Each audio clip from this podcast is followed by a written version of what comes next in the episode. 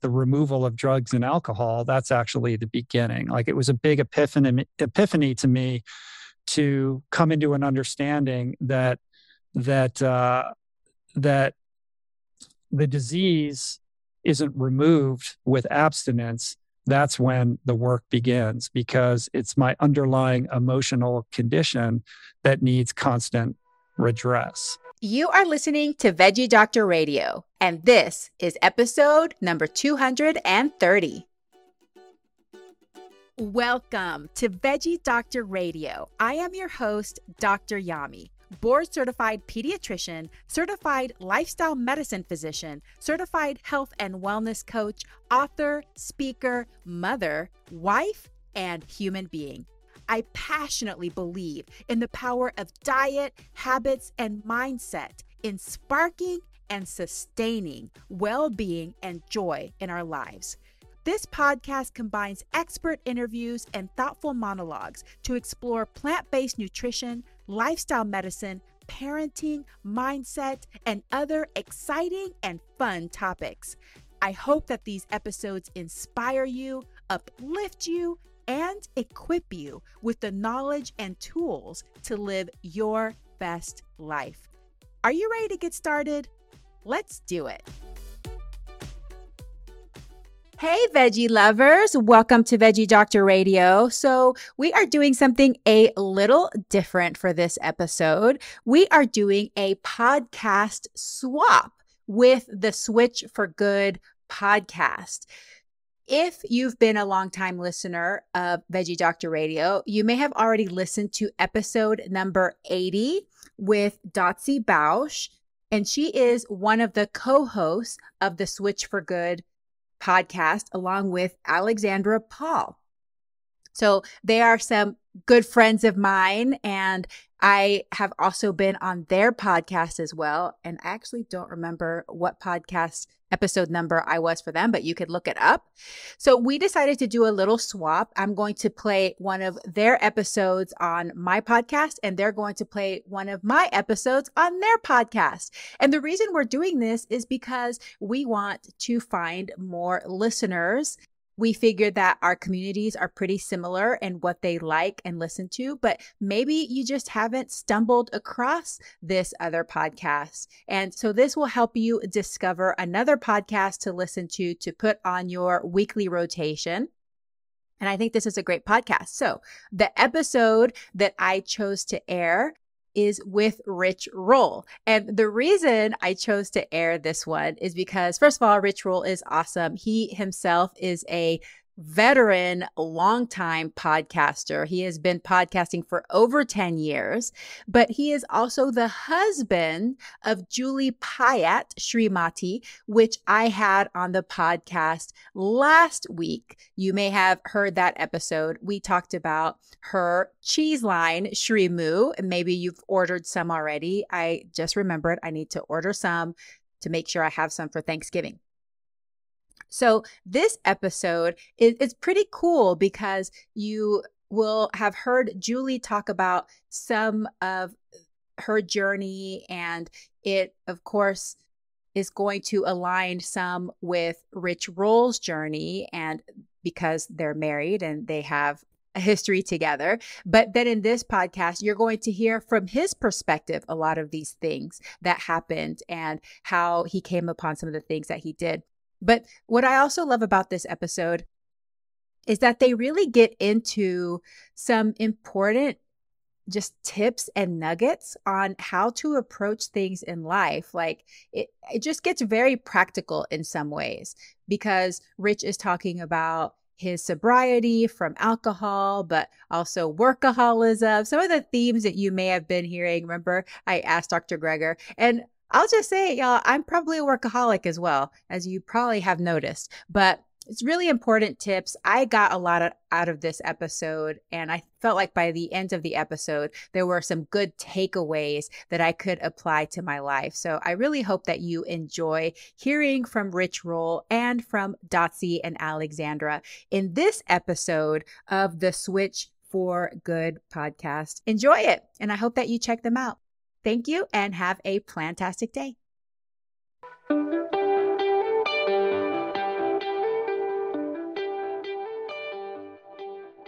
Well, hello out there, everyone. We are so, so pumped to welcome you to the Switch for Good podcast. I am Olympic silver medalist and Switch for Good nonprofit founder, Dotsie Bausch. And I am Alexandra Paul, a certified health coach and a longtime actress. Years ago, my life was radically transformed when I made the switch for good away from eating animals and animal based products. My athletic performance was greatly enhanced, much to my surprise, actually, by the power of plant based eating. Dropping all animal products from my life has finally aligned my values with my diet, and now I feel more balanced and more at peace with food and with my body. Alexandra and I started this podcast with you in mind. We are here to take you on a transformative journey to learn the power of eating plants and help you redevelop a healthy relationship with food and a more whole relationship with yourself. Each week, we bring you doctors, dietitians, psychologists, prominent athletes, and other interesting guests who have deep, rich information and inspiration to share. We welcome you every week. Join us on the journey to switch for good. This is the future. Hey, y'all, Dotsie here. Spoiler alert free stuff at the end of this, so don't press fast forward. All right, whether you are a first time listener or maybe you've been with us since day one, I just wanted to really thank you for choosing the Switch for Good podcast. We know there are literally thousands of podcasts out there, and we're honored that you chose ours today and left the comedy show or murder mystery series for another day. Speaking of, Alexandra and I are always dying to know what brings you into the Switch for Good podcast. Why do you love it? Or what do you want us to do better? We want you to be honest and let us know with a review on your favorite podcatcher. It really helps us to improve the show, which means more enticing entertainment for your earbuds. And it helps the Switch for Good podcast move up in the ranking so more people can tune in and learn, which we hope transfers to more lives saved, right? All right, here's the free stuff. As a thank you for your review, we're going to send you our 50 Ways to Leave the Udder ebook by Paul Simon, which you only got that joke if you're over 40. All right, 50 Ways to Leave the Udder ebook is a quirky yet really effective resource for anyone looking to go dairy free. If you're already plant based or dairy free, give it to a friend. It's full of helpful tips like how to use plant milk in cooking and baking, immunity boosting foods, and a go to guide for products dairy free. Because trust us, we know the best cheeses and ice creams out there. Oh, yeah. And there's also lots of pictures of cute cows because we couldn't resist. So leave us a review on the podcatcher you are listening to us right now on. Then take a screenshot of it and send it to info at switchforgood.org. And Zoom Zoom will send you your 50 Ways to Leave the Udder free ebook.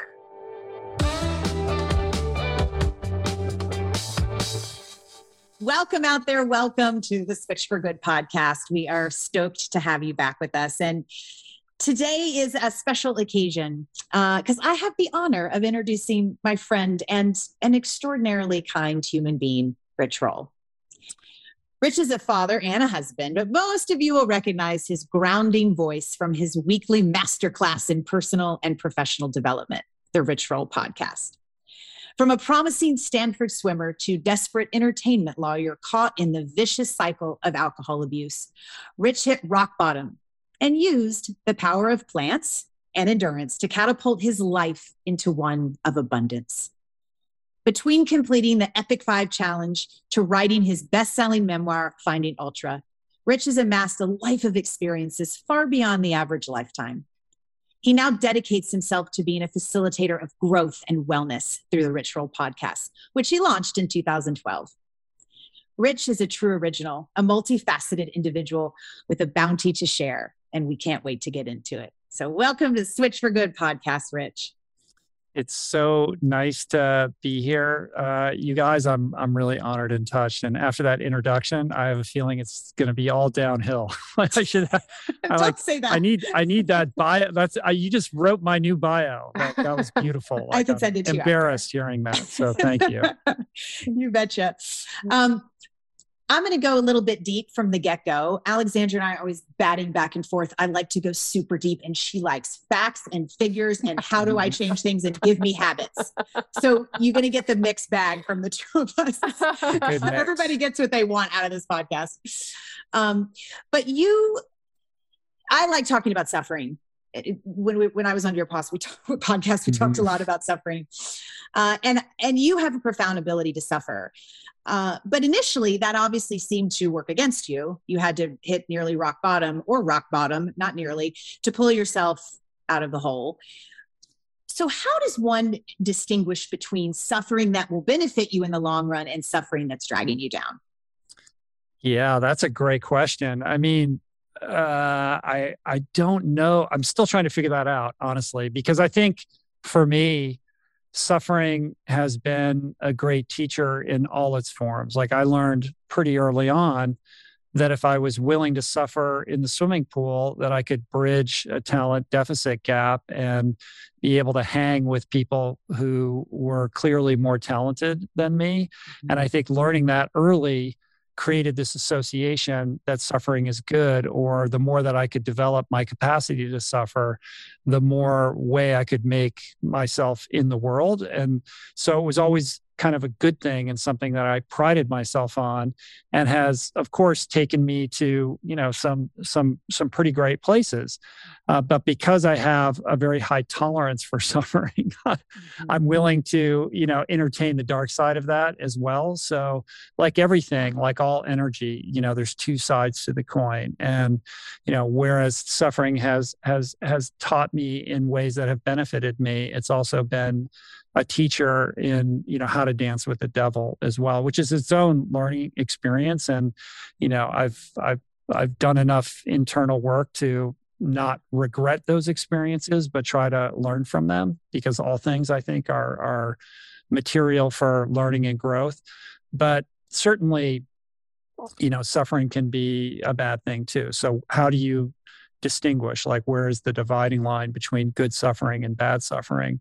Um, i think that's going to be different for for different people but i think ultimately if you are somebody who has developed even a modicum of capacity for self-reflection and doing some of you know the kind of internal work whatever that looks like for you then you know in your gut like is this something i really should be doing? Or is this making my life better? Or is this moving me in a direction that is um, away from the things that i care about or my core value system? So i think being in the habit of always um, being in that inquis- inquisitive state and asking yourself those questions is kind of a helpful um, divining rod in in in figuring out whether it's good suffering or bad suffering. Yeah.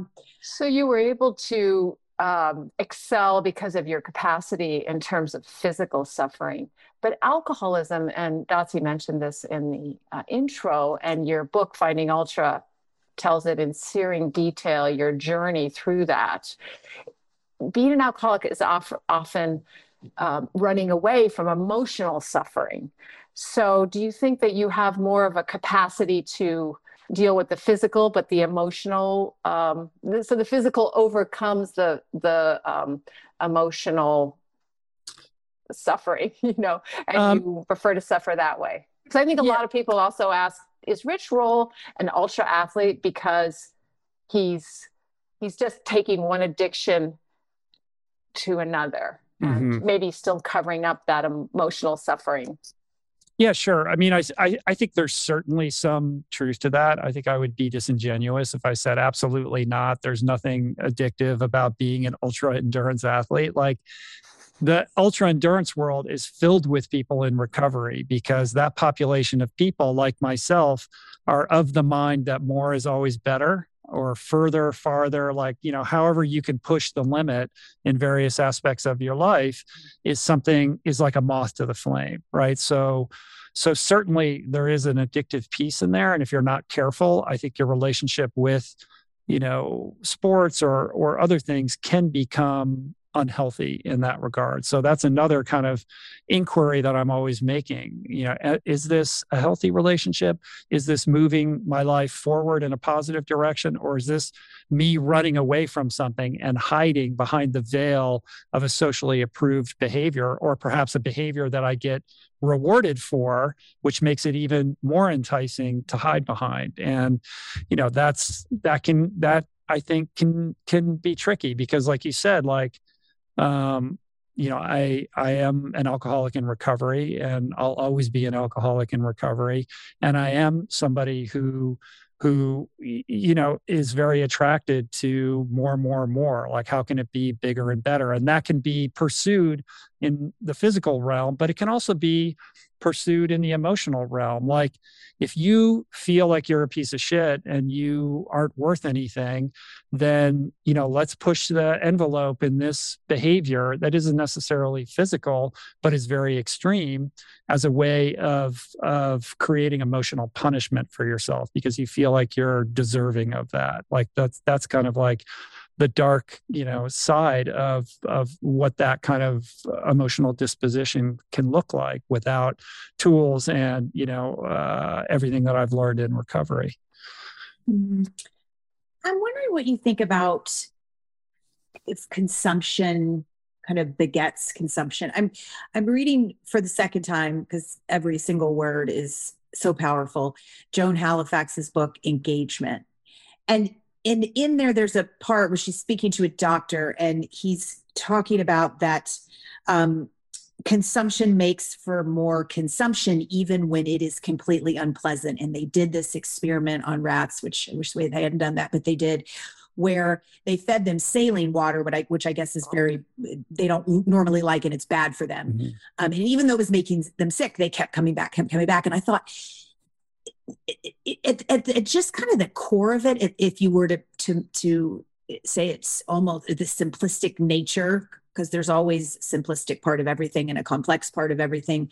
With my anorexia, I felt there at the at the end before I got help, probably that full last year, where I was just I was I was like addicted to the consumption of it, and it just kept getting worse and worse and pushing more and more not for any other reason that it had become a consumption habit.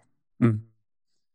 Yeah, I think I think um, if you're consuming something, behind that there's some drive that's compelling that behavior and you're getting something out of it there's a inherent reward system with that whether it's a dopamine dopamine hit or whatever it mm-hmm. like mm-hmm. you're seeking it out for a reason right and you're getting that little bump but as as you kind of inure yourself to more and more of that, you need a bigger bump and you're going to constantly, you know, chase that dragon seeking more and more and more because you're not getting that reward stimulus that you initially got at the yeah. beginning of that yeah. like, you know, adventure, Chemistry. right? Mm-hmm. So yes, it's always going to beget more and more and more until ultimately you reach some crisis point with it where you're compelled to reflect on your behavior and and and modify it.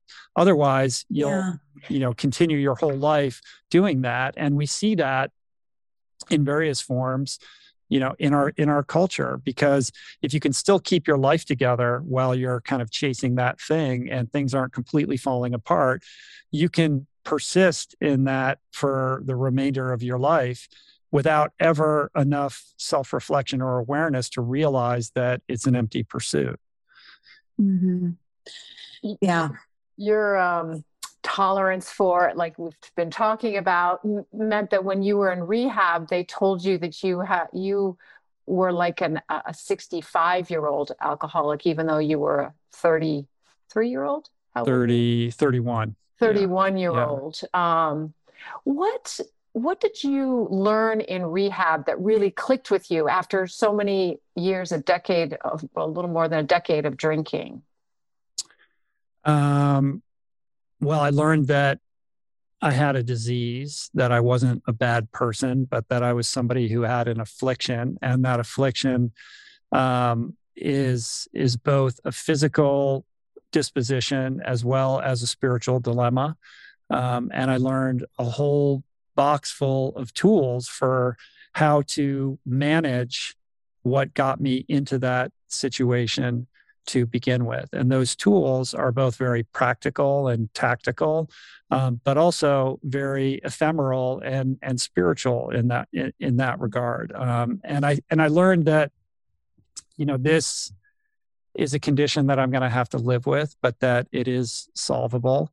Um, and and the solution um, doesn't end with the removal of drugs and alcohol, that's actually the beginning. Like it was a big epiphany, epiphany to me to come into an understanding that that uh, that the disease isn't removed with abstinence that's when the work begins because it's my underlying emotional condition that needs constant redress because when you remove the drugs and the alcohol that's that's sort of like the solution until it stops working. And then when you take that away you're left with no tools and no ability to manage your life and your emotional state. And that's where these tools have become critical and remain to this day like the core principles upon which you know i premise my life and make decisions and kind of you know it's an organizing principle around which you know uh, makes my life functional what did you find out about yourself? What was at the core? What was the pain and the agony and the angst that turned you to a drink? I think it was internally? I think it was a sense of worthlessness and a belief that I didn't belong and uh, a conviction that I that I uh, that I didn't deserve good things and that bad things would always happen to me. And this deep seated desire to feel connected to other people. Like a big part of my drinking was fueled by this discomfort in my own skin. And, and if I could have some drinks, I could be with other people and feel like I was a part of something. So it's a, it was a, a, loneliness, I think, and an insecurity. Uh, that seemed to be ameliorated when using, but then when you you know take that cure away you're like this like loose end like this live wire that doesn't know what to do with yeah. himself. It's almost you know it's worse until it gets better. So i learned that i wasn't a broken person and that there was nothing you know fundamentally wrong with me that couldn't be healed. And that healing process has been a journey of you know a, a journey towards wholeness that has compelled me to look in the rearview mirror and identify my fears and my resentments and how I've, you know, misused sexuality, which provides this clear picture of kind of your general tendencies and mm. um, that that kind of fills in the colors on this story you know that you believe about yourself. It puts it to the put the put to the test and kind of shows you the lie behind that. And then you have all of these tools for rectifying all of these things that have fueled those resentments and fomented those fears so that you can be released of them. And some of them are very practical, like doing a personal inventory and making amends to people and the like. And others, like I said earlier, are very ephemeral. It's like forgiveness and, you know, prayer and meditation and you know these spiritual principles and tools that um, that are kind of you know part and parcel of the entire program that go with all of the kind of practical stuff so you, you do you still go to meetings on a regular basis or do mm-hmm. you practice um, these things yourself in your in your own life without going to meetings? Yeah, no, I go to meetings. I mean, during the COVID period, you know, most of the meetings went to Zoom, so that's become like more of a Zoom experience, and they're starting to, you know, some of them are starting to go back to normal. So, so you know, in in all candor, like my meeting attendance dropped off over the last year and a half. Um, but certainly it's still the number one priority in my life and i'm you know very much a member of the 12 step community here in la yeah. You know, you just said something about making amends with people. And I, I think that maybe, gosh, that could be one of the greatest pains of all of us wandering around is those those times where we made missteps um and last year i had a couple of ex-employees uh, sue me for some things that they just made up. And I have been racking my soul since then. It was just, I don't know, it just, it felt horrible at the time. Mm. And I cannot put together how I might reach out in in in kindness and with compassion and with wholeness and with the desire to make amends. Part of it is I can't imagine what that looks like. And maybe I need to do that. Um, what were your were your steps when you went back and said there's there's some amends that I that I need to make? Well, sure. I mean, I mean, first of all, it's identifying your part in the in the Yeah. equation or in the dynamic that led to the conflict. Yeah. Um, and regardless of of you know any kind of conflict that any of us find ourselves in, it's very easy to say that person was entirely wrong and look at how awful they are, and you get your friends to say you're right and they're terrible and all of that. But when your pet when your head hits the pillow at night, you kind of know how you might have contributed to it. So I think the first part is Yeah. like getting and I know how I would have done it differently too. Yeah, Which is So- yeah. right. And and then carrying that around for a long time has this like psychic drain, right? Like Yeah. even if Yeah. even if the in the balance of things like they were more wrong than you, still you have your part and Yeah. and holding on to that is holding you back. And so the amends process is about identifying your part in it and then figuring out how to not only apologize for that piece but to actually undertake actions to make it right to the best of your ability not in a way that's going to unduly harm you or harm other people but if there's a mm-hmm. way that you can course correct it and then in your daily life moving forward outside of those other people to have to you know conduct yourself with a living amends to like i'm not going to behave that way anymore. I'm not going to get myself into those situations. I'm not going to engage in the behavior that led me to behave in that particular way in that instance Mhm. um, is kind of like the core you know idea behind it. And they're hard and it's very scary to approach somebody with whom you've had a conflict especially when there's a lot of emotions around it. Um, and the manner in which you do it is you go in without expectations and you don't say Mhm. here's what i did but you did this. Like you just like here's what i did. This was not right. Like i want to make it right. Here's how i'm going to make it right. Um, and they either accept that or they don't. It's none of your business whether Yeah. they forgive you or not but you're cleaning up your side of the street. And so the whole point is the more that you can clean up your side of the street tidy up you know past stuff that has that kind of you know subconscious anchor you know on your soul the freer you are the more comfortable you are in your own skin the easier it is to look people in the eye. And over time you begin to you know inhabit this more fully actualized version of yourself that makes you more productive happier more functional um, and you know in a, in a kind of woo woo spiritual way like honestly when you're when you are living you know that kind of life like things work out better. Like doors open people want to be around you. There's something undefinable about it that i've mm-hmm. experienced and and have seen in other people that's you know nothing short of of magical but also mm-hmm. you know extremely real. That's beautiful. I've been on both ends. I, uh, mm-hmm. Rich, I was in therapy for 12 years for my eating disorder. A, a month after getting into Overeaters Anonymous, I stopped throwing up and then went through the 12 steps and became just, it was amazing how, yes, the therapy was important, but the actual actions that the 12 steps asks you to, asks you to do are incredibly powerful. You've changed so much over your, in your book talks about this transformation, which is why it's so inspiring. Um, and so when and it be, and then it became a bestseller. Uh, you, I'd like to talk about your relationship with Julie, your wife, who sounds like an extraordinary person. She she was alongside you when you were recently sober.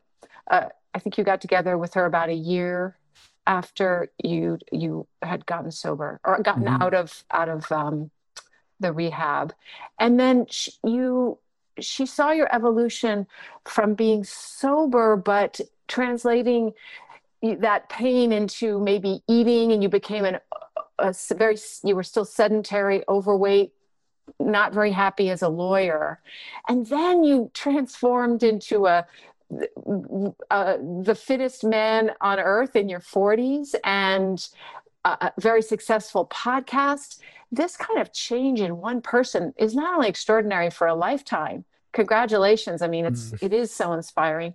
But what does it do to a relationship? I heard you talk about how your wife first had detachment, and I'd like you to sort of expand on that and her um, personal love and versus divine love. If you can share with our audience that, because I thought it was beautiful. Yeah, sure. I mean, I, it's it is a really powerful story, and I think it's it's um, it's a potent lesson in in relationship dynamics.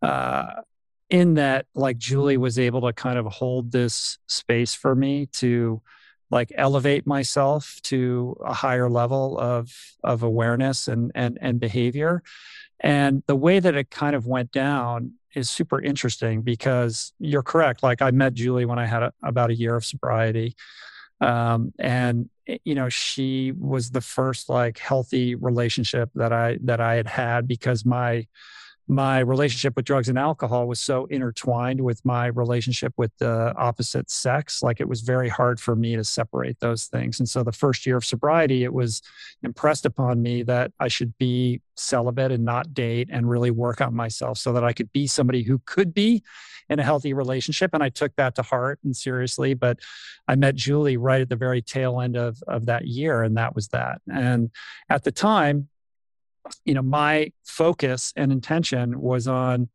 creating the strongest foundation of sobriety that I could, and also on repairing all of the wreckage in the real world that I created as a result of my drinking and using. And and kind of behind that was this deep shame because I had squandered a lot of opportunities. Like I was somebody who was on a very, you know, kind of upwardly mobile track and i feel like i i really destroyed a lot of that and i was hell bent on rebuilding it. And that created a bit of a tunnel vision for me uh, that translated into some workaholism and you know me just deciding like i need to be a partner in this big law firm not because that's what i wanted for myself but because i felt like then my parents would say he's okay or society would look upon me and forget about the whole alcoholism thing and say you know he he's the person who you know i knew when he was 18 years old. So that was really driving me. And you know the backdrop was i meet julie. Julie's yeah i meet her in a yoga class. She's super into spiritual growth and personal growth uh, she's eating really healthy. She's taking care of herself. She's reading lots of, you know, empowering books. Meanwhile, like I'm just like I'm working. You know, I'm. It, it's that kind of um, suffer mentality. Like I'm just applying that to my professional life in a very, you know, with a with a hard grip on it, um, and also medicating myself with food. Like I couldn't do drugs anymore, but I can go to Jack in the Box and I can go to McDonald's and I can stay at the law firm super late and do all of that stuff. And I'm technically sober. But in early sobriety, it's it's not until you know you're sober for a while and you start to realize that some of those behaviors like don't really fly with being a truly sober person but i wasn't really in that space yet and julie you know could see this and i think she looked at me and said i can see like this guy has so you know he there's so much inside of him that would be beautiful for him to express but he's so like dense like he's like stuck in his own way of thinking. And she would say to me like maybe you shouldn't go to jack in the box. Like why don't you like i made some broccoli or here's some stuff in the fridge or you know instead of watching law and order like why don't you read one of these books on the on the bedstand? You know? And the more that she would do that the more that i resist it. and this is kind of like the relationship piece like as if anybody you know anybody who's been in any kind of relationship you know perhaps can relate to that dynamic if one of your if if a, a partner is kind of like trying to push you in a certain direction there's a there's a natural resistance to resist that um, and she wasn't like vibing me or really judging me. It was all very gentle. Um, but the more she did that, the less likely it was that I was going to avail myself of any of those kind of healthy alternatives. Um, and then, you know, she kind of got to the point where she thought, like, well, this isn't working, and I don't see this guy really evolving in the way that I thought that perhaps he could. And she had to ask herself, like, if he just stays this way forever and never you know evolves in any meaningful way like she's thinking of herself on this evolutionary path. Like i'm always trying to grow and improve myself. If he's not is that a guy that i still want to be with? Mm-hmm.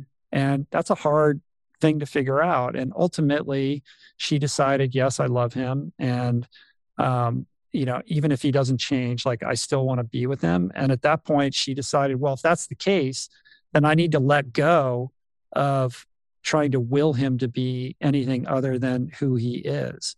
And she didn't do that in a perfunctory way like she actually meant it and started practicing it without telling me. But that created like a vacuum because suddenly like all of that energy that i had acclimated towards was no longer there. And i think that was a really pivotal thing because even without a conversation about this in any regard i could feel that energy shift and suddenly rather than somebody else saying you need to make a change I was just left with myself. So when I looked in the mirror, I was like, well, no one's telling me I need to be any different. Then suddenly I find myself asking myself that question for maybe the first time like, is this okay with me? Is this how I want to live? Is this what I'm going to continue to do? And I think that precipitated a little bit of an existential crisis that trickled into how I was thinking about my professional career, not just the foods I was eating or the sedentary lifestyle that I'd been, you know, kind of pursuing. Um, and and I think that continued to build until this kind of like staircase episode that I've spoken about many times that catalyzed like a lot of the changes that have led me to you know doing all the things that that ultimately I ended up doing. Mm-hmm. That was the episode when you you were watching probably Law and Order and you were- going to bed and you walked up the stairs and you were Right. completely gassed at the top and it Mhm. was like, hold on a minute. This Yeah. not. I had, you know, yeah, like winded by a flight of stairs. I Mhm. mean, I'd been a swimmer at Stanford and, you know, you know how Yeah. denial works and like body image works. Like you think you look a certain way when you look in the mirror and there's a, a, a very different reality, but it takes some kind of externality to snap that, you know, the, to like crack that denial and and allow yourself to see yourself as the way that you really are. And i yeah that staircase incident was that clarity moment for me which was not dissimilar from you know hitting bottom with drugs and alcohol and having that moment of mm-hmm. clarity that led me to going to rehab. And i realized like i need to make some changes and i need to kind of do it in the way that i did it with drugs and alcohol like of course being like you know extreme like i need to find you know uh, detox for lifestyle and i kind of created that for myself Mm-hmm. Can you talk just to, uh, to finish that thought about the difference between divine love and personal love? Yeah, I mean that's really a Julie question, but you know, personal love is a beautiful idea, but ultimately personal love is transactional. Like I love you could say that you love somebody unconditionally, but that will only last until they do that thing that's just outside of bounds for you, like whether they, you know, rob a bank or steal a car or cheat on you and then suddenly that unconditional love is very conditional, right? So that's really personal love. Like there is a transactional aspect to every human relationship. Divine love is very different. Divine love is like the sun shining on the earth. It's indiscriminate. Like it will shine everywhere. It doesn't matter who you are or what you did. It shines its light equally on everybody and is very much the opposite of transactional and much more of of a, uh, of a of a of a universal kind of thing. So the idea being like the more that you can embody what is best about like universal love which means refraining from judgment and um, always seeing the best in others and being the first to you know not only forgive others but forgive yourself are you know pretty uh, powerful guiding spiritual principles for how to live your life. Yeah. and that was the thing with julie. Like she's like is this a divine love or is this a personal love? Like if it's divine love then who am i to judge this person's decisions about how he's living his life? Right. Yeah. And and and that'll be hard to hear for people that just, you know, went through maybe a brutal divorce that the person would not stop sleeping with other people because there's boundaries sure. in- around but it's a it's it's a beautiful idea. And and when you were speaking about um you know kind of the actions uh around the experience of of loving someone else there was a um what was a complete game changer for me was I learned this in therapy, but really helpful was just about every time, which is so much less often than it used to be, that I want to kill Kirk for whatever. Um, is instantly say, okay, what what is annoying to him about me from the last week? Like what are the mm-hmm. things? And I'm not being like, oh, that's so great. It, it was it was truly a practice that I got into from from from learning that. And every single time you're like, yeah, I'm not gonna bring that up. He's awesome. I let like he's a complete and total the, the most intense workaholic I've ever met. Mm-hmm. And every time I'm like, I really, are we going to do this till like eight at night? Can we just stop, you know, whatever, whatever my ideas are of how I want to experience that moment, you know? So, and he needs to be in my picture frame so I can have this, you know, and he's working or whatever, but he truly is, is, is, is happy. Um, I, I, I think what's the opposite on the couch with a beer can watching football, mm. which I would die if that like that would not be my my good match. That would make me want to just I, I, couldn't I wouldn't be able to experience divine love. That's just awful. But that is the opposite. So when I would think also think of what the opposite is, it's it's like, okay, hey babe, can I bring you anything to eat up in the office while you're still working? Because and it's it ties into respect, right? Which is just so common that we all know. We've all been married for, I think I'm the newbie. Uh, I've been married for 18 and you guys are longer. I know Alexandra's longer. How long have you been married? Uh, t- how long have we been married? Tw- uh, oh, maybe I think like I think 18 also. 2003 we got married. I've been with Julie since 2000, so we've been together yeah, for yeah, 21 yeah. years. Yeah, yeah, yeah, yeah, yeah, yeah. But I think I think it's what you just said is really interesting. I think you have to be careful though. Yeah. That you're not that that doesn't lead you to harbor some kind of resentment that you're yep. repressing. Yep. Um, a powerful practice that that I like to do that that might be helpful mm-hmm. when you feel that annoyance cropping up to mm-hmm. go beneath the annoyance and say, well, why is that annoying me? Like, if this person is behaving in this way and I persistently feel annoyed with that, what is driving that annoyance? So, in in your particular case, I mean, I wouldn't know, you would know, but let's just say, for the sake of argument, it's if he's working all the time. Then I don't feel connected with him, or I feel like he. I worry about him. I know what it is. I yeah. worry that he's not actually happy because who's I'm not happy working 24 seven. So I only have my own experience. So That's my projecting act- that. Yep.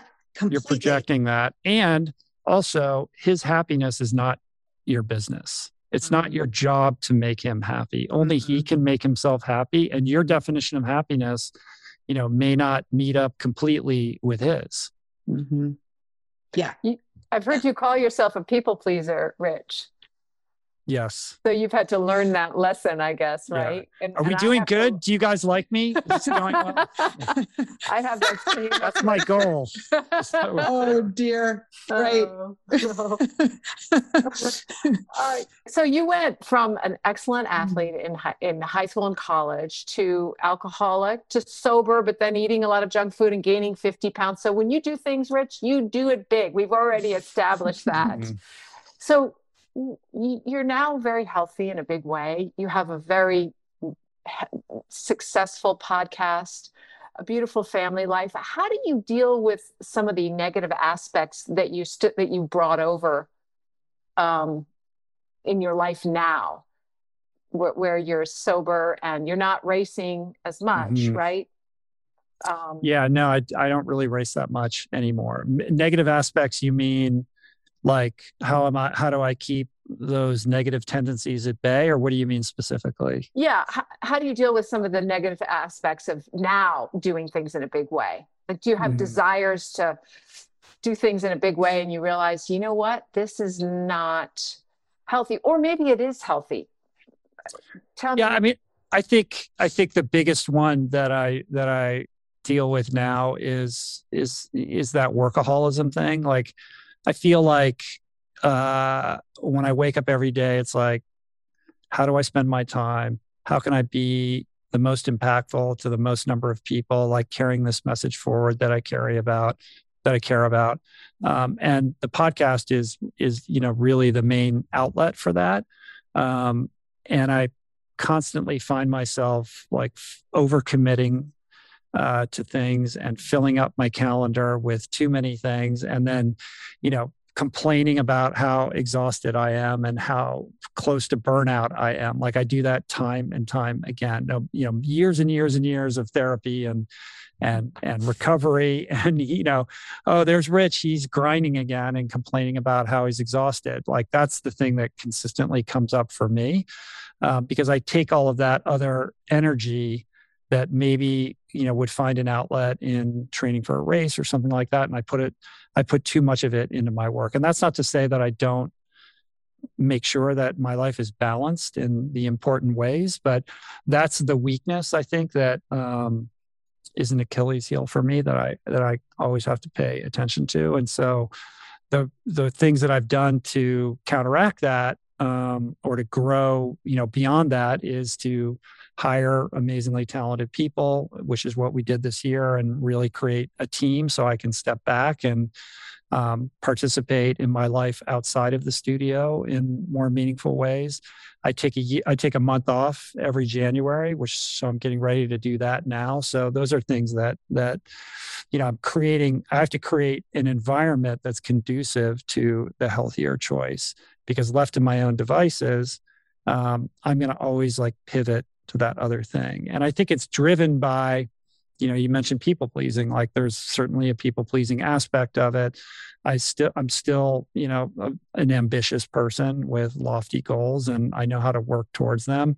But at the same time, I've never felt more comfortable in my own skin like i really do believe like i'm doing what i'm supposed to be doing and and it doesn't need to be anything bigger or more than what it already is. And if i were to not wake up tomorrow morning like that would be you know it was a it was a life well lived. Mm-hmm. so you know i have i have grown but i also am very aware of how i can tip into some of these unhealthy behaviors that no matter what i do are always like it's whack-a-mole as you know you know? It's like okay i got this area of my life like in good shape and it's sorted out and then it pops up over here. So you know that will that's the way that's life. That's the way you know that's the way it goes. I haven't always enjoyed spicy food. In fact I'm Panamanian, and in Panama, we don't add a lot of spices to our food. And I grew up not really eating much spice. But after I adopted a plant based diet, I started craving it more. And now I regularly use hot sauce and choose spicier foods, which is interesting. You know, I always talk about how we learn to like what we're exposed to. And this is definitely an example of that because my husband, he likes spicier foods. So I started to eat a little bit more spicy foods. Now, I wouldn't call myself like top level spicy food eater but I definitely have more of a tolerance for spicy foods than I used to. And now I crave spice. And I am not alone. An Instacart survey this year found that 74% of people eat hot sauce with their food. 45% they use it at least weekly, at least a dash of hot sauce on their food. Another survey found that 67% of people are passionate about their favorite brand people are now interested in unique flavor profiles, and one third of Americans consider themselves spicy food aficionados. That is a lot of people. So that means that a good percentage of you listeners like hot sauce which means that you have to try Burny Wild's adventure sauce. Now, this is a very unique hot sauce. So, if you're interested in something that tastes a little different than your standard hot sauce, this is a hot sauce for you. Right now, it's my go to sauce. Now, if you are intro level spice person, don't worry, just use a little if you are at the expert level, you can douse your food in it. I like to put a lot on my bowls. I even use it on my pasta. If you like hot sauce, I'm pretty sure that one bottle is not going to be enough, so make sure you order plenty. Now, the unique flavor combination in this sauce is you won't find anywhere else. It's got the spicy kick from the chipotle, but it also has tanginess and creaminess from the miso. I haven't tasted another sauce quite like this. So, all of that being said, if you haven't already tried this sauce, do yourself a favor and get some now. It's called Burny Wild's Adventure Sauce.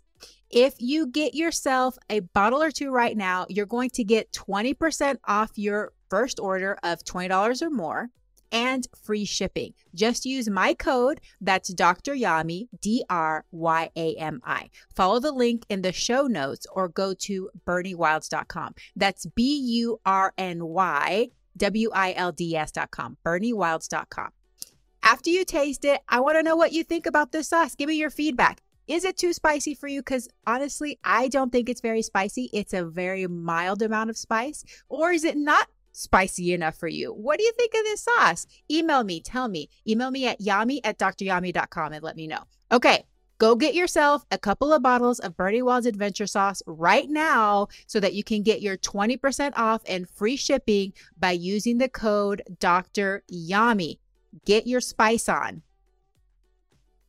Do you love Veggie Doctor Radio, but you're sick of listening to ads? Join the Plantscription. The Plantscription is a monthly membership where you have access to ad free episodes of Veggie Doctor Radio every week. But that's not all. You also have access to a monthly live Q&A with me and a monthly live book club.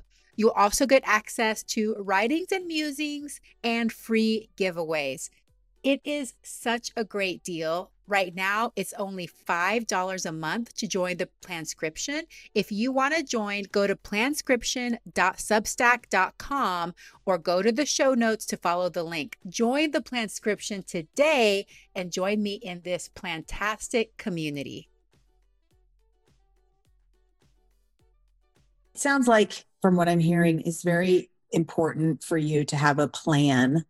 Like, uh, you know, what you're saying, uh, that you're, you know, you take January off and there's very specific aspects to a plan that you have to implement because the other, uh, your, your default is the other. Um, and I, I didn't realize how many people, uh, there was a, a recent Gallup poll that showed that uh, 48% of Americans say that they don't have the time to do what they actually want to do. Mm-hmm. I mean, I would have guessed it. I just thought, golly, that's you know, obviously half of us just are wandering around waiting for when do we get to do what we actually want to do.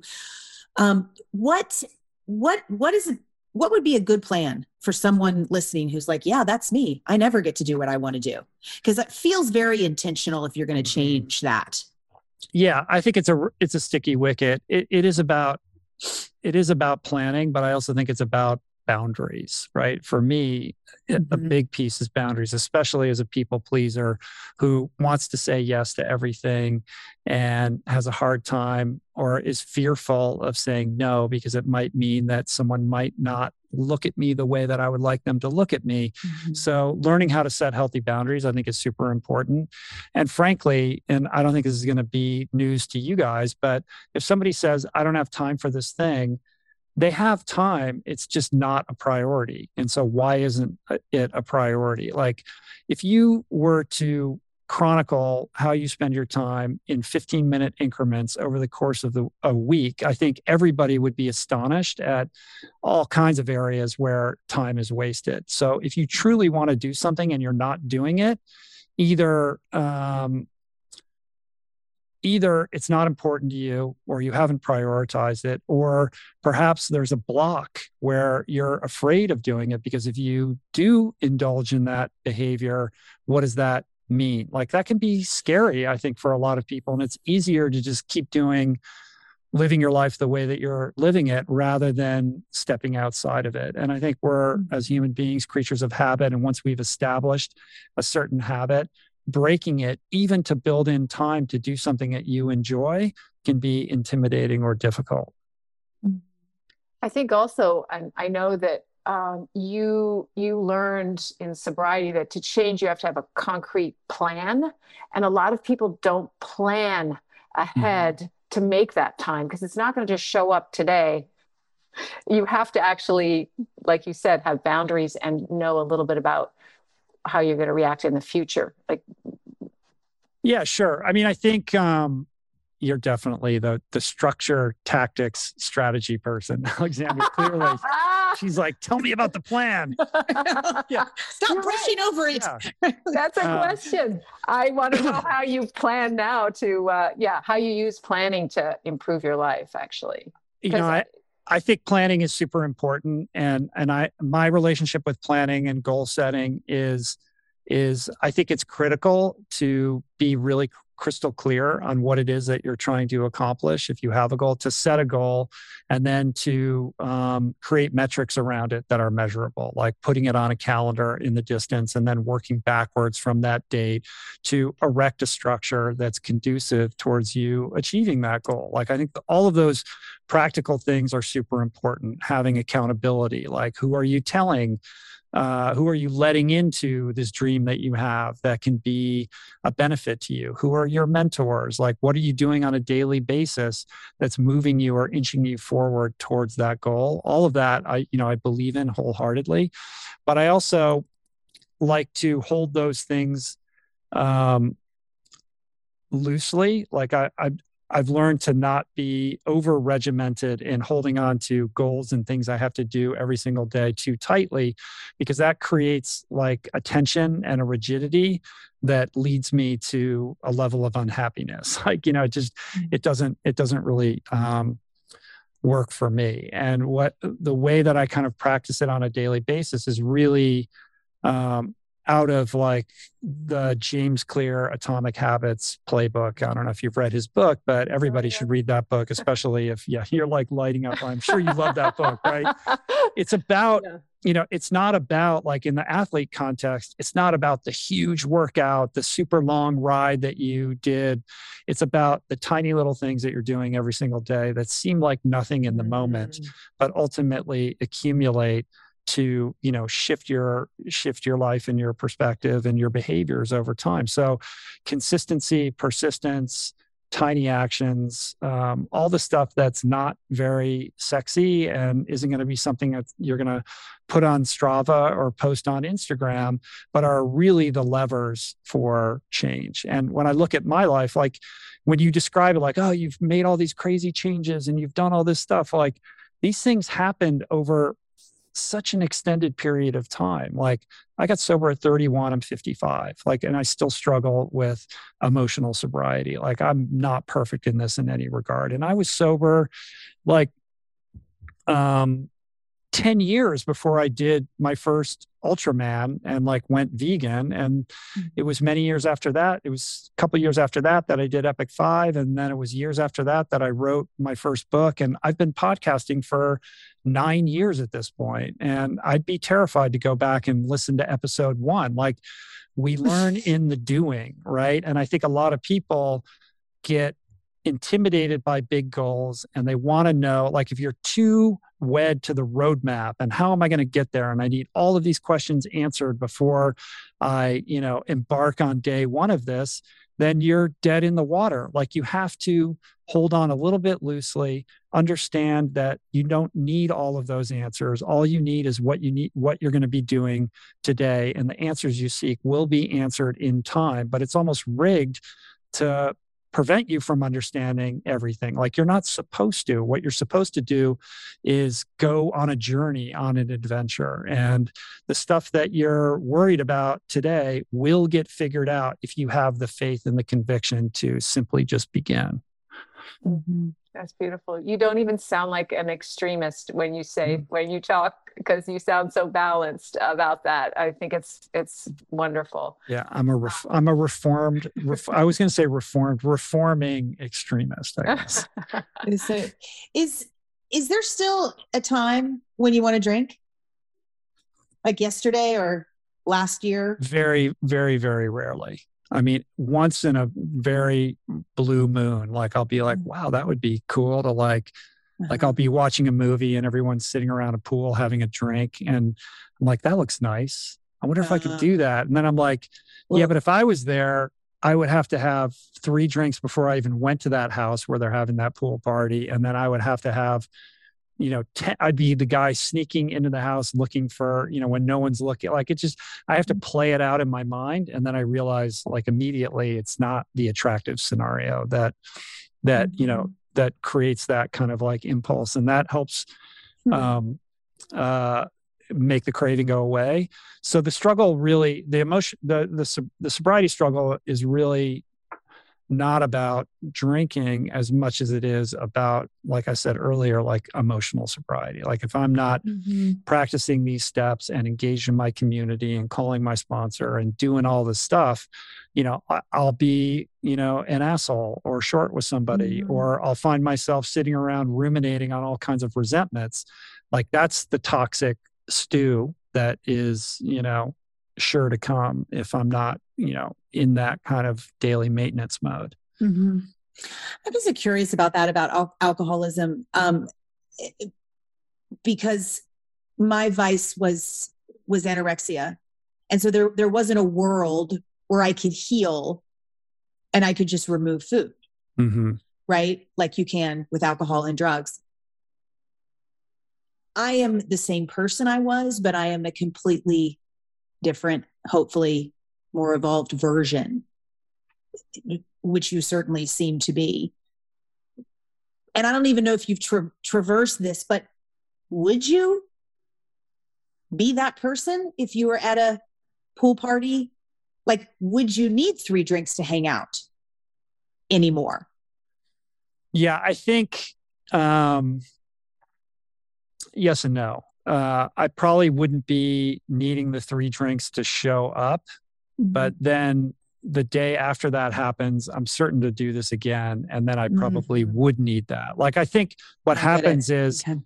the the difference is, and I'm so sympathetic to to anorexia and disordered eating conditions because abstinence is you know a powerful way of putting distance between yourself and cravings. Like if I had to have a couple beers every day, it would keep that that Mhm. triggering craving alive, right? So you have to live with that in a way that that I don't.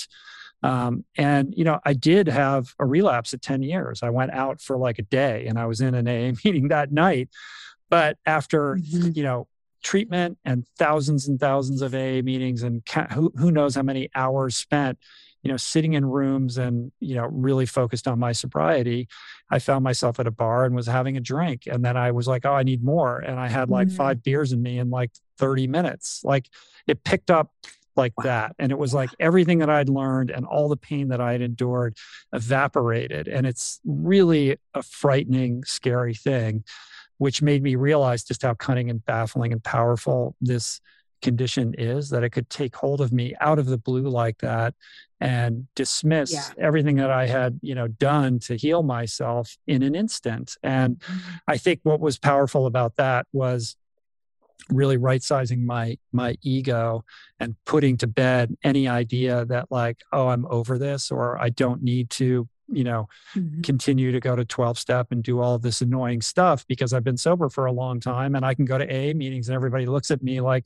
I know what the fuck is going on and I ha- I know how to say the right thing and make people feel better and and and there's like a pride and an ego like I thing that happens like oh I go to the meeting and people know me and they're like that guy's been sober you know however long and that got eliminated and yeah. I had to really you know eat some humble pie and that really reframed my relationship with recovery in a powerful way that has made my you know program stronger ultimately and that was yeah that was 10 years ago that that happened Mhm. I always say I'm a million miles away, but I could get there in a second.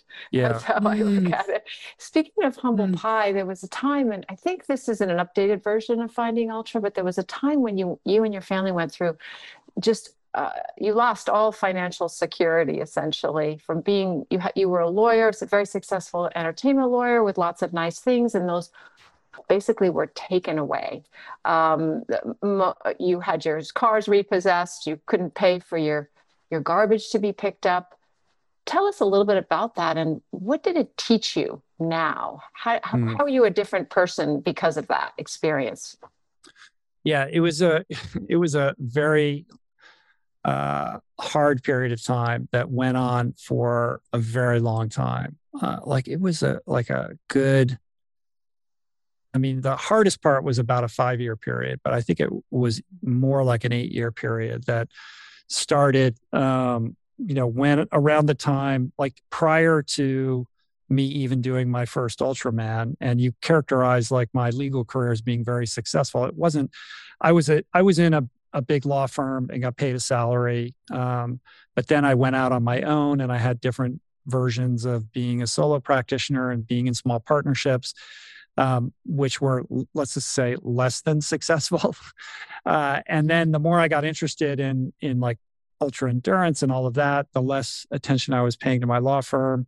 And then the recession hit, and money was very tight for a very long time including after Finding Ultra came out. Like I'd written this book, and even after that, I was like, okay, I'm not going to be a lawyer anymore, and I'm pursuing this new path with you know faith that the phone would ring and opportunities would arise then and they just didn't for a very long time. So yes we had this financial dismantling that that was very painful and emasculating also. Talk about humble pie. Yeah like mm-hmm being somebody who has kids and feeling like you can't provide for them. And i mean having your your your trash cans taken away because you couldn't pay the 80 bucks or whatever like it's you know we had cars repossessed. It was really difficult. But the lesson in that was that it really tested julie and i and our conviction about what we were doing. Like we had to get really committed and really clear about whether this was the path that we wanted to pursue and what we were willing to sacrifice to do it. And it it required a very deep conviction and faith that this would be okay. Like we are on the correct path, even if we're not being remunerated for it right now. Um, this is still right. And there were many times where I was like, this is insane. All our friends were saying, what are you doing? Like you're crazy. You're going to lose your house. Like this is bananas. Go, just go get a job in a law firm. Like get back to it. Like who do you think you're kidding?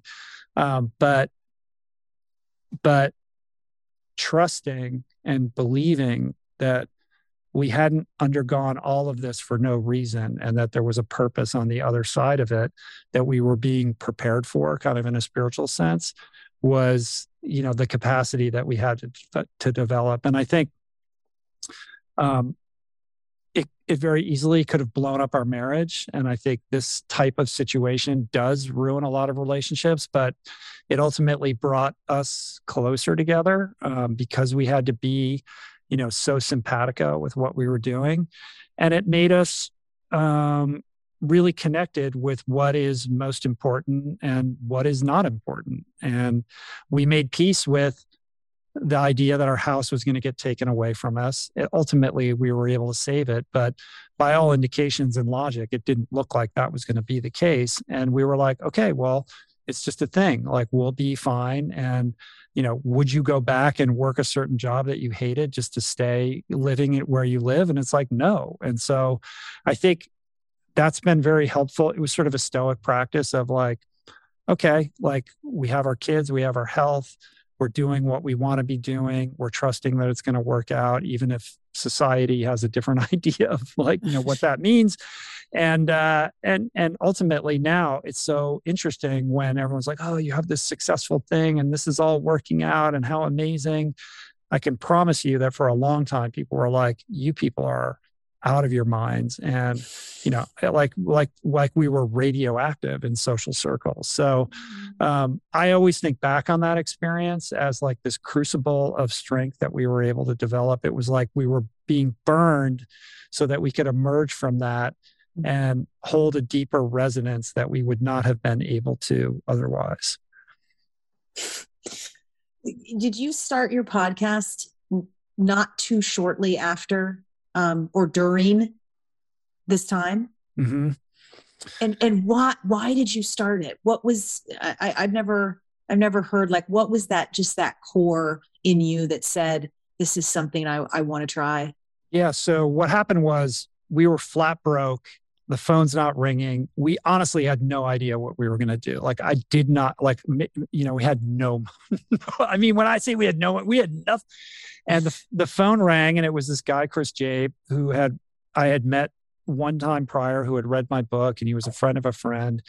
And he was a big kind of like financial mucky muck who had made a bunch of mm-hmm. money mm-hmm. and had bought a property on the north shore of Kauai that he was trying to figure out what to do with. And he was like, would you consult for me and help me figure out what to do with this piece of land? Like maybe you guys could come out to Kauai. It was like the strangest mm. request because it's mm. not like I have any experience. Like, why is he asking me this? Like, I don't know what to tell this guy. But he, I think really what he was doing was throwing us a lifeline. He's like, come out to Kauai and, you know, we'll work on some stuff and, you know, I'll pay you. And, and you know create a soft landing pad for you. So like within two weeks our family had moved to this organic farm on the north shore of kauai and we were living in yurts and i was working with this guy and it was amazing you know even if you know albeit strange but after a couple months of being there because this was some months after finding ultra had, had come out I started to get a little bit of island fever. I was like, what am I doing out here? Is this really what I'm supposed to be doing? Like, mm-hmm. I'm not sure. And I just felt a creative itch. Like, I felt like disconnected from the mainland and this, you know, uh, path that I had been on to try to make something, you know, and being on a, you know, on an island in the middle of the Pacific Ocean, I felt like I was being, ha- I was hamstrung in my ability to kind of fertilize that soil. And the podcast idea really came out of me just being a fan of the medium. Like I was somebody who was a very early adopter in terms of being an audience member of mm-hmm. podcasts, particularly when I was training for all these races and I'd be out on, I mean, Dotsie, you know, you guys know, like I'm out on my bike for five or six hours. And this is pre iPhone. Like I couldn't just listen to music and I didn't want to have nothing the whole time. So I figured out this thing called podcasts, which at the time you had to download on a desktop or a laptop and then bounce them onto an iPod. Like you had to really want to listen to these things, right? Like nobody, I was the only person I knew who was listening to podcasts. And I fell in love with them. I thought they were amazing. I couldn't understand why more people weren't into this. And I just listened to thousands of hours of podcasts while I was training and driving around Los Angeles, et cetera. So um, it had always fascinated me. And it was a time like, listen, it was a time where it certainly wasn't cool to have a podcast. Nobody was podcasting. Mm-hmm. certainly nobody was making any money podcasting unless mm-hmm. you were, you know, I think uh, Adam Carolla and, you know, Joe Rogan mm-hmm. had started this. There was comedians who were doing it, but nobody was really doing anything all that compelling in the health and wellness and, and fitness yeah. spaces. And I just yeah. thought, I know some cool people, like maybe this could be fun. And so while we were on that Hawaiian island, like I just thought, like, let's give it a whirl. And I spent a day trying to figure out how you do it and just turned on a microphone and started talking. And Julie and I had a conversation. And I thought, well, that was fun.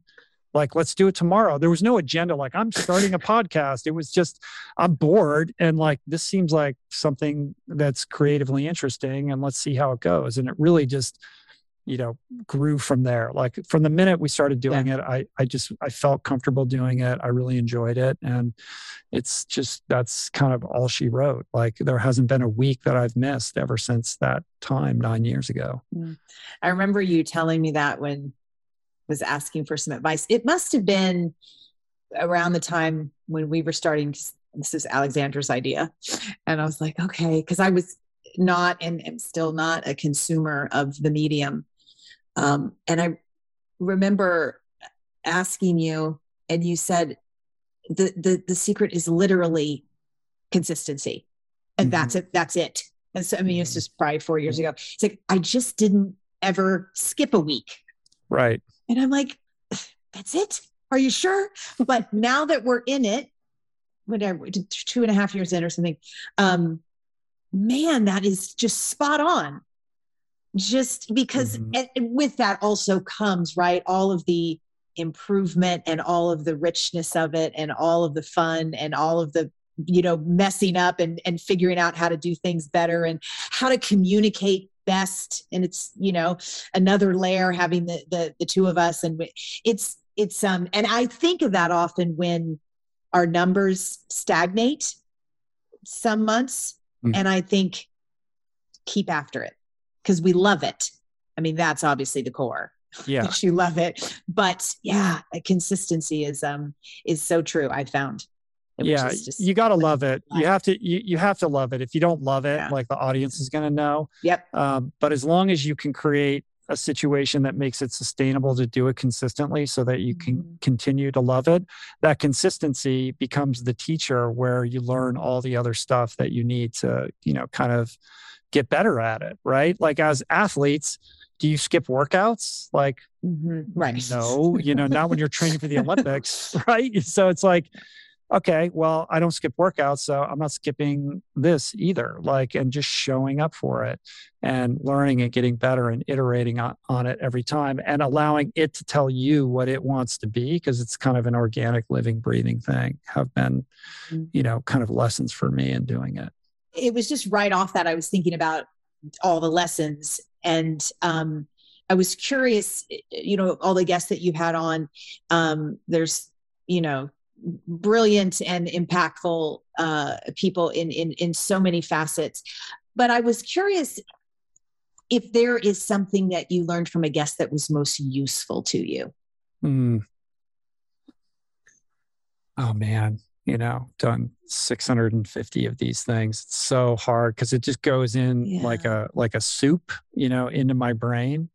yeah Um, it's a good way to so it's it. it's hard to like tease out. Well, this person said that, and that person said this. I mean, the atomic habits thing, I think, is a really powerful, practical thing. You know, from his book. Yes. So yeah yeah you know that's an easy an easy one to identify um, simple practices tend to Yeah. stand out from from past guests like like uh uh uh what's his name? Kamal ravikant who has this practice of looking at himself in the mirror and saying i love you and i forgive you. And like you know like little things like that that seem hokey Mhm. are really powerful things that when practiced when practiced you know consistently those two those those two i think would would stand out probably the most because they're so tactile You must, uh, can you? I think listening is a very important skill, and a lot of us don't have it. Um, I, I think I could be a better listener.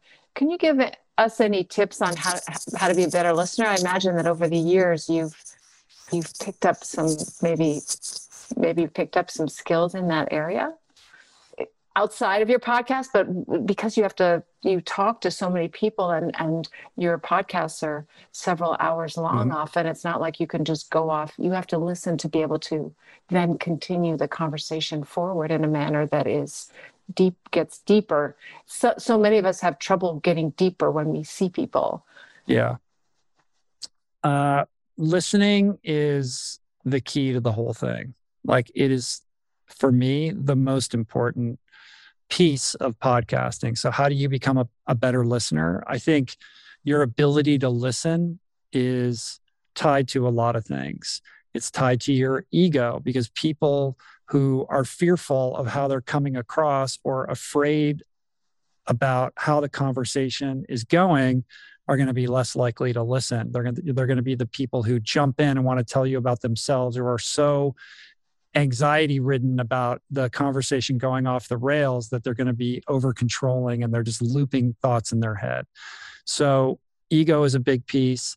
I think mindfulness um, and meditation practices are key to improving your ability to listen because if you can be present, then you can listen. If you can't be present, then are you ever actually listening? Um, and I think it's akin to to put it in the athlete context.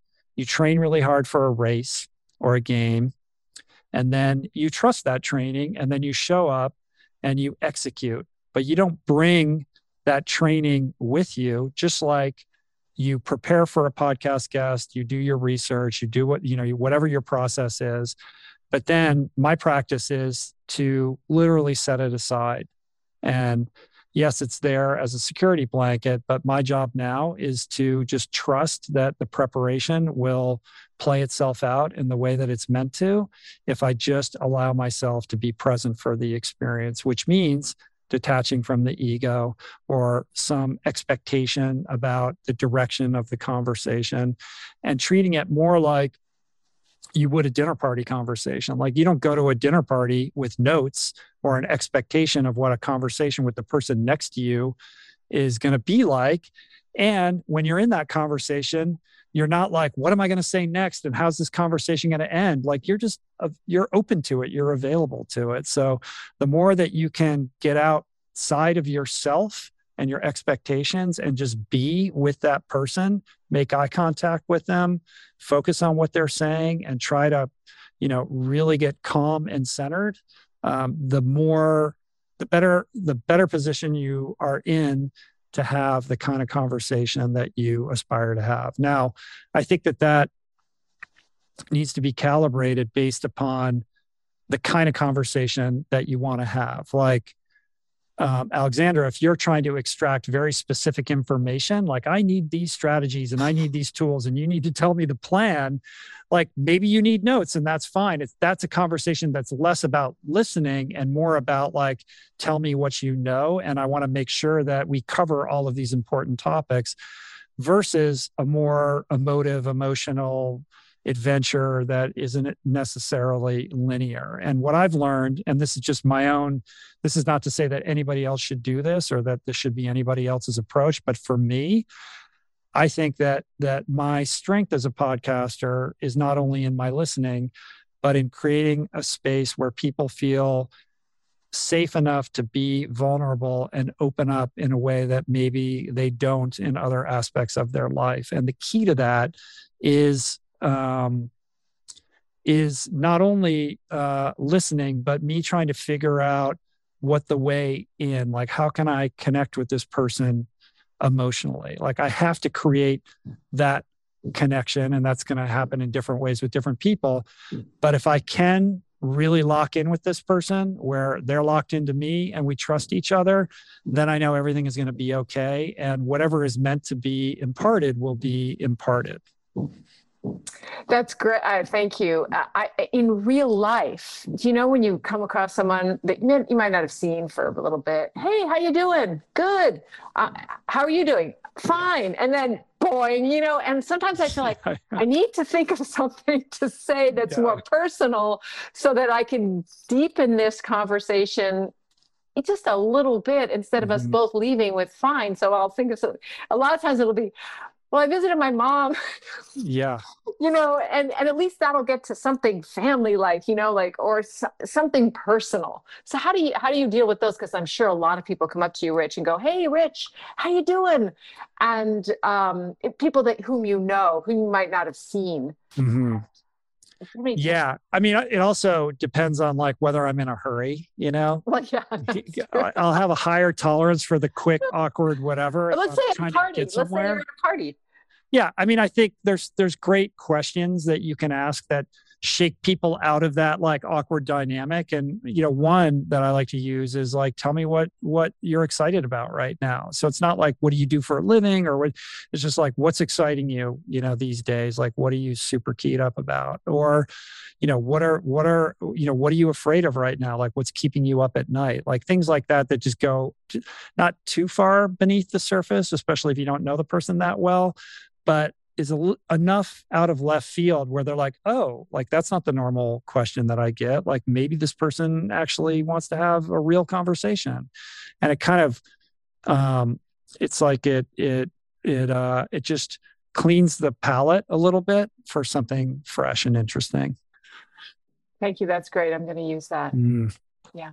Yeah, I remember uh feeling when I was on your past podcast. I if we finished and I would have probably ventured to guess it was like an hour and 15 minutes or something what it felt like because of my how comfortable and how much fun I had. And then it was three hours. And I remember looking at you, I'm like, oh my God, that's no one, no one's gonna listen to this. That is just no one wants three hours of me. And you're like, trust me.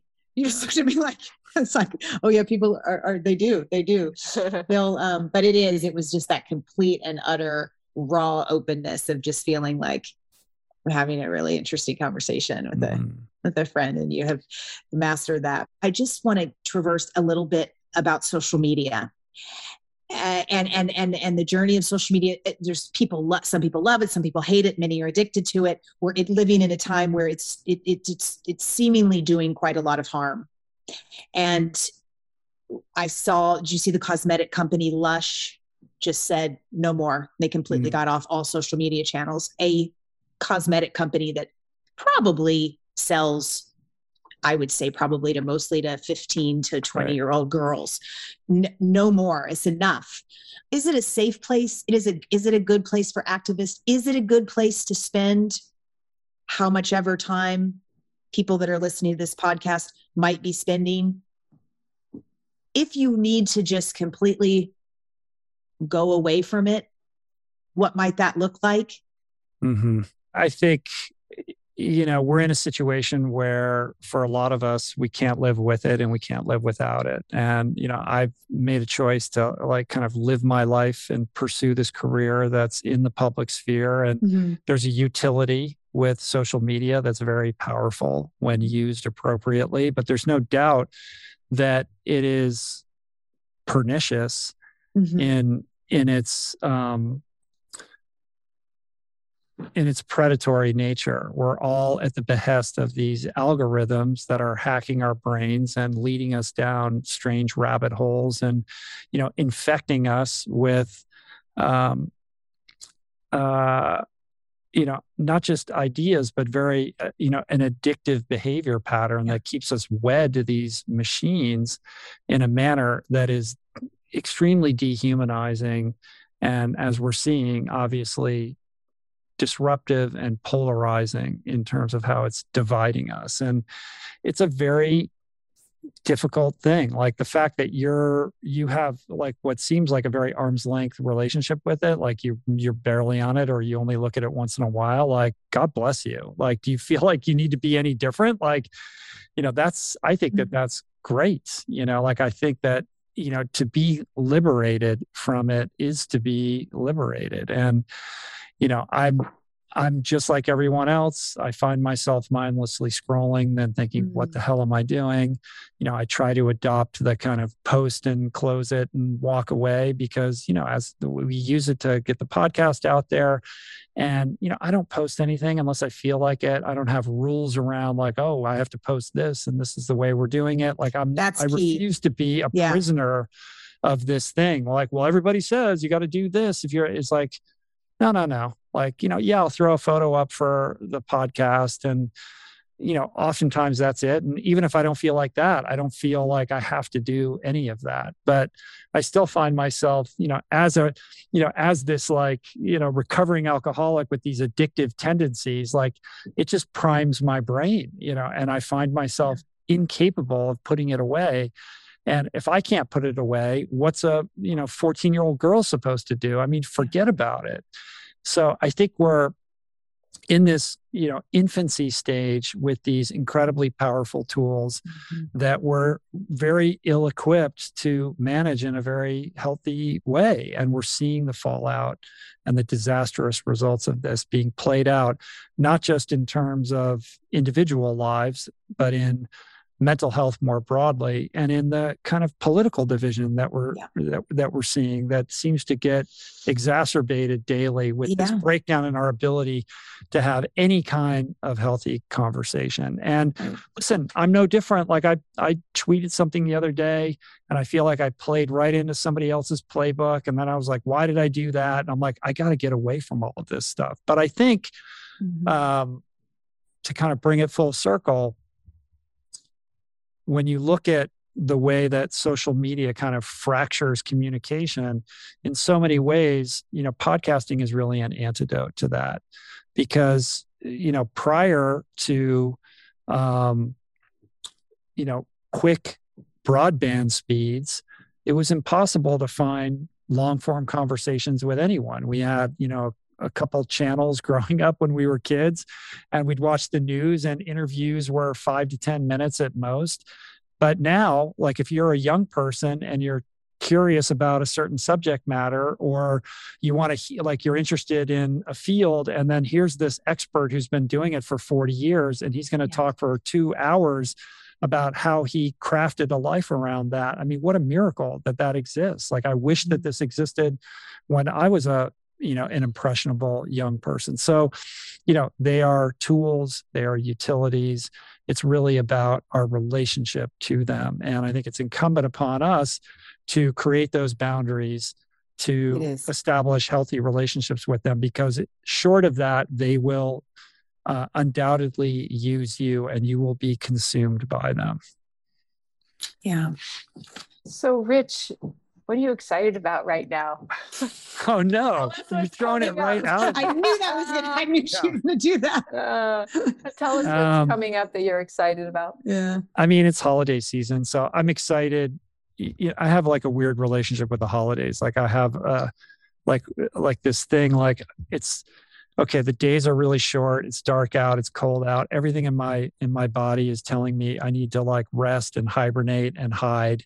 And yet society is telling us we need to be merry and going to parties and joyful and i just get angry about all of that so but I have kids and I want to have, uh, I want to provide them with a happy, you know, exciting holiday season. So I'm excited about that. And then I'm taking January off completely to go off grid. So I'm getting ready for that. And I'm very excited about that because I've been working too hard for too long.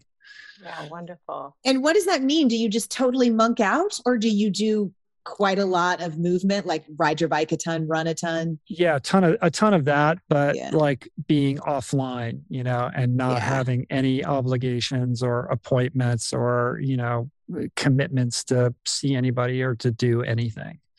I really need I need that desperately to yeah. reboot the system. And also we have um we put this book out, Voicing Change, last year, which is like a coffee table version of the podcast. So we have a second volume of that that's coming out in the new year. So I'm excited oh, about cool. that too. And I yeah. think Dotsie's in your first version. Is that isn't that correct?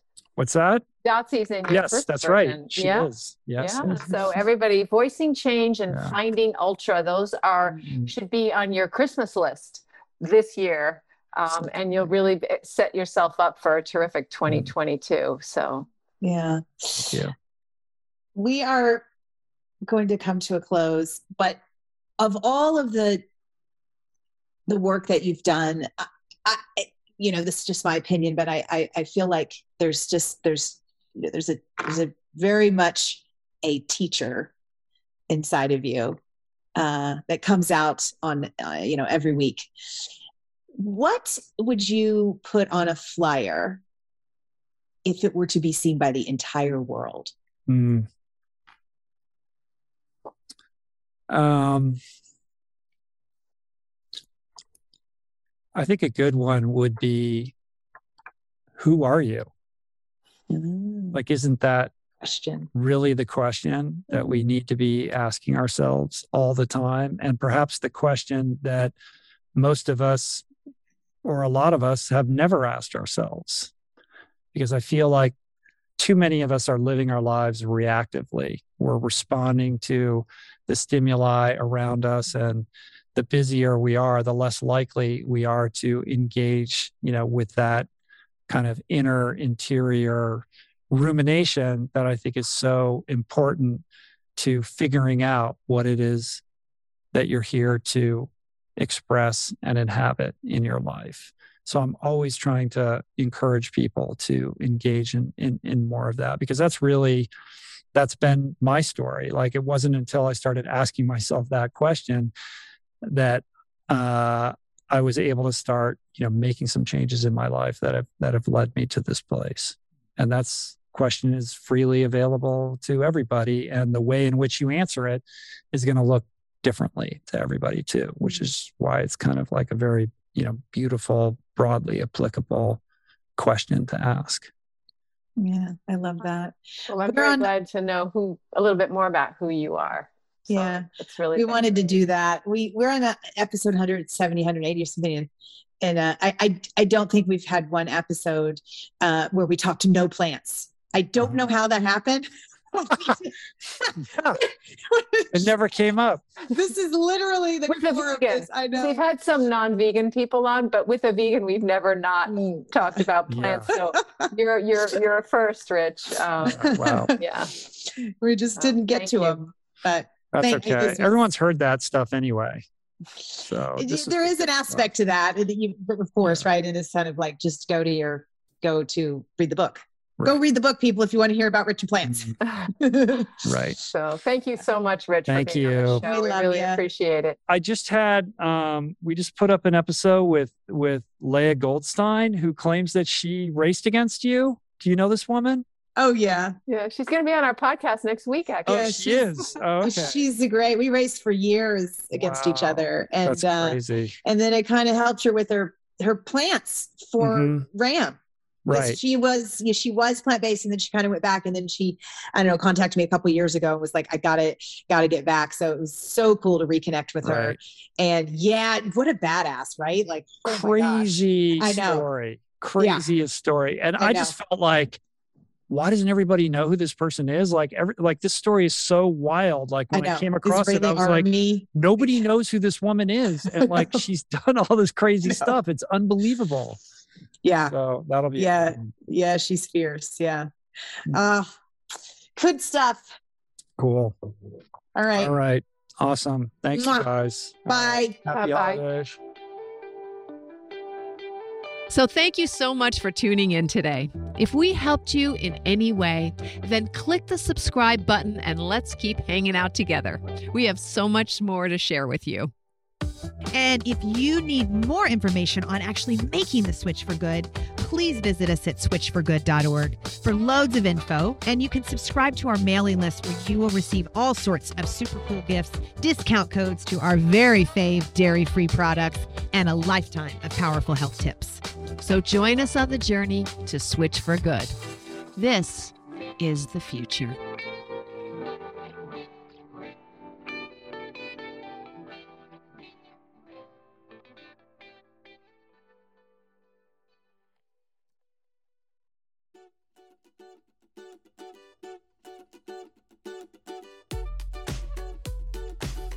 Hey, veggie lover. I hope that you loved today's episode. Will you take a second and do me a huge favor? Please subscribe to my podcast so that you never miss an episode. You're the reason I'm here, and I want to share it all with you. Thank you for listening and have a plantastic day.